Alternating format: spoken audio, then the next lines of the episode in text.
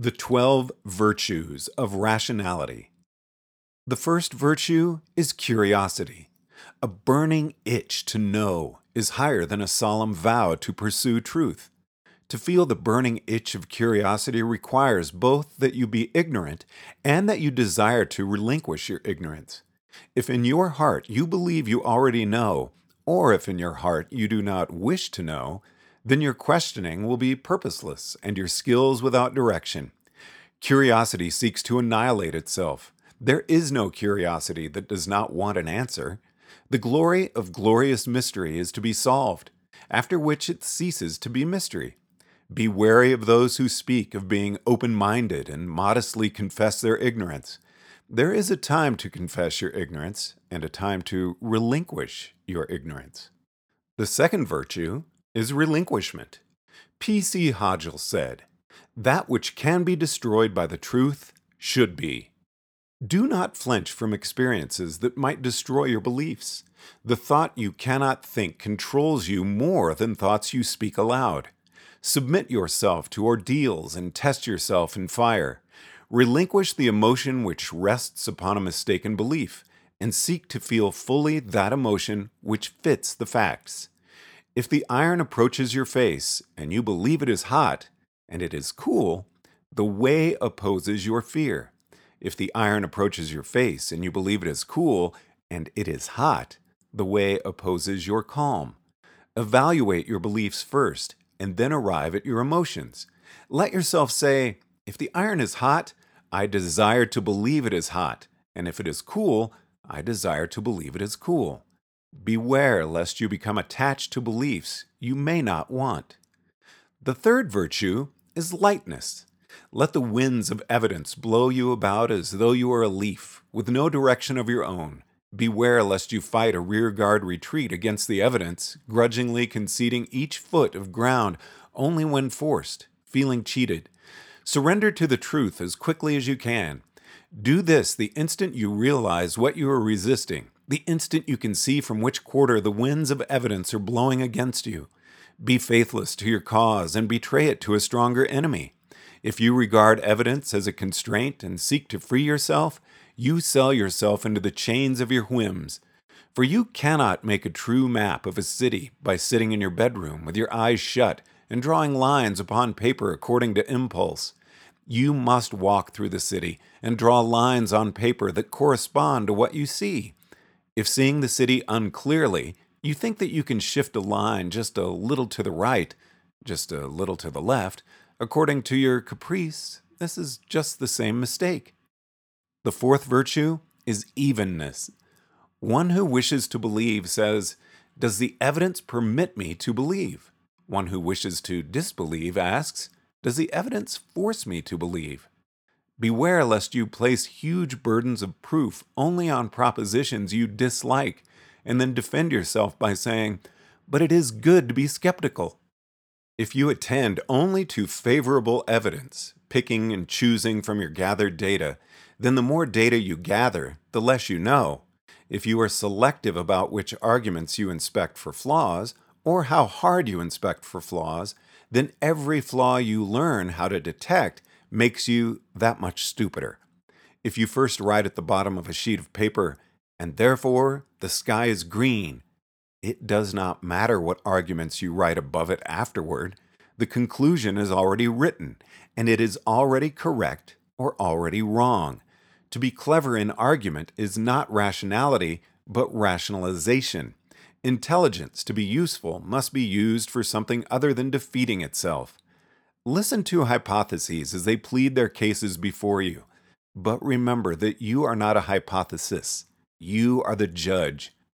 Therefore, do not seek to argue for one side or another, for if you knew your destination, you would already be there.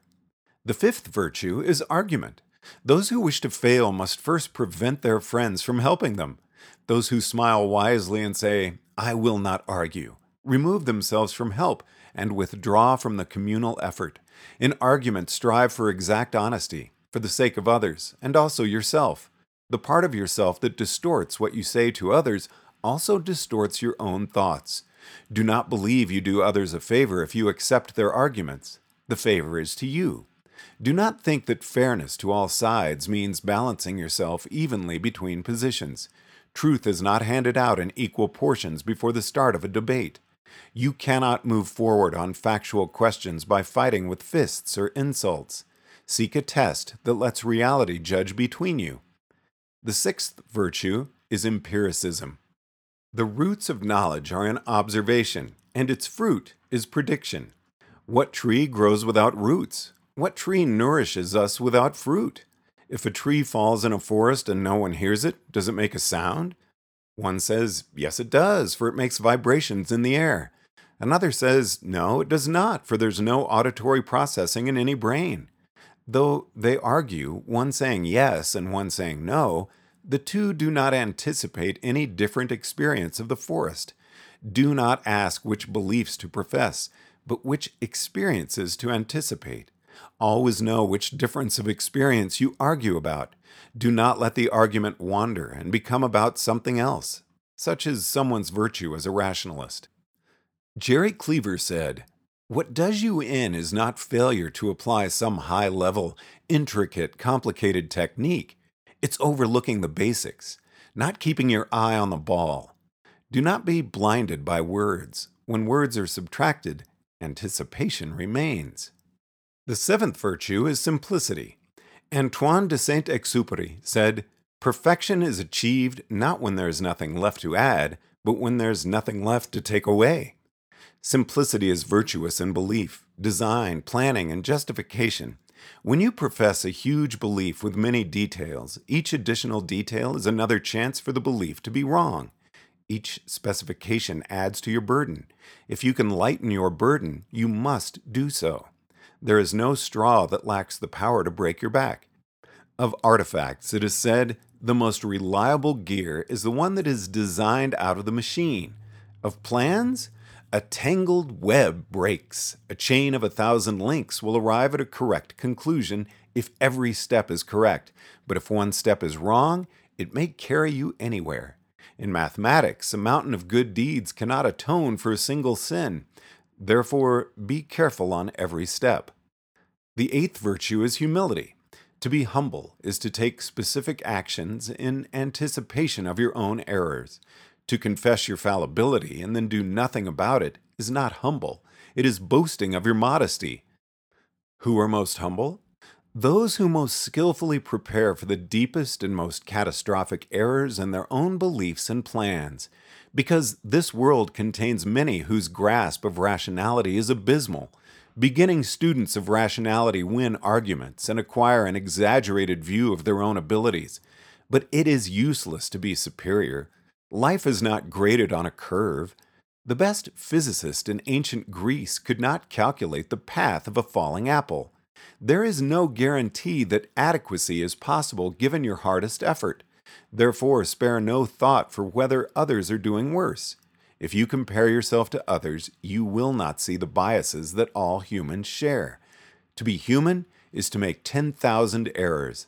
No one in this world achieves perfection. The ninth virtue is perfectionism. The more errors you correct in yourself, the more you notice. As your mind becomes more silent, you hear more noise. When you notice an error in yourself, this signals your readiness to seek advancement to the next level. If you tolerate the error rather than correcting it, you will not advance to the next level and you will not gain the skill to notice new errors. In every art, if you do not seek perfection, you will halt before taking your first steps. If perfection is impossible, that is no excuse for not trying. Hold yourself to the highest standard you can imagine and look for one still higher. Do not be content with the answer that is almost right. Seek one that is exactly right. The tenth virtue is precision. One comes and says, the quantity is between 1 and 100. Another says, the quantity is between 40 and 50. If the quantity is 42, they're both correct.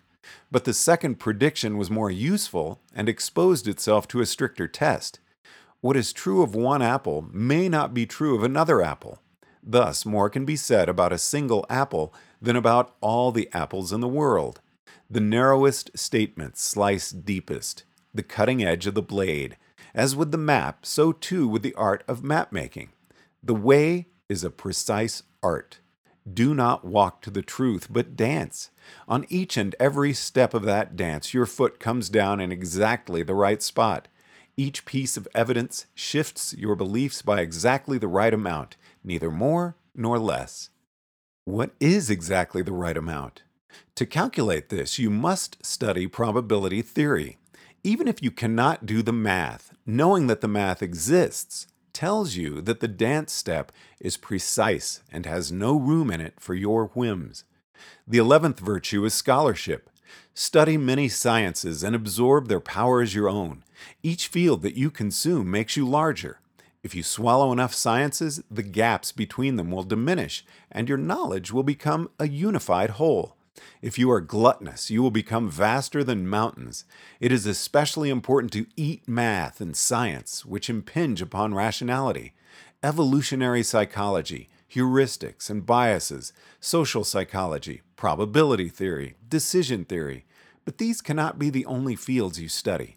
The art must have a purpose other than itself, or it collapses into infinite recursion. Before these 11 virtues is a virtue which is nameless. Miyamoto Musashi wrote in The Book of Five Rings The primary thing when you take a sword in your hands is your intention to cut the enemy, whatever the means. Whenever you parry, hit, spring, strike, or touch the enemy's cutting sword, you must cut the enemy in the same movement. It is essential to attain this. If you think only of hitting, springing, striking, or touching the enemy, you will not be able to actually cut him. More than anything, you must be thinking of carrying your movement through to cutting him. Every step of your reasoning must cut through to the correct answer in the same movement. More than anything, you must think of carrying your map through to reflecting the territory. If you fail to achieve a correct answer, it is futile to protest that you acted with propriety. How can you improve your conception of rationality? Not by saying to yourself, It is my duty to be rational. By this, you only enshrine your mistaken conception. Perhaps your conception of rationality is that it is rational to believe the words of the great teacher, and the great teacher says, The sky is green, and you look up at the sky and see blue. If you think it may look like the sky is blue, but rationality is to believe the words of the great teacher, you lose a chance to discover your mistake. Do not ask whether it is the way to do this or that. Ask whether the sky is blue or green. If you speak over much of the way, you will not attain it. You may try to name the highest principle with names such as the map that reflects the territory, or experience of success and failure, or Bayesian decision theory. But perhaps you describe incorrectly the nameless virtue. How will you discover your mistake? Not by comparing your description to itself, but by comparing it to that which you did not name. If for many years you practice the techniques and submit yourself to strict constraints, it may be that you will glimpse the center. Then you will see how all techniques are one technique and you will move correctly without feeling constrained.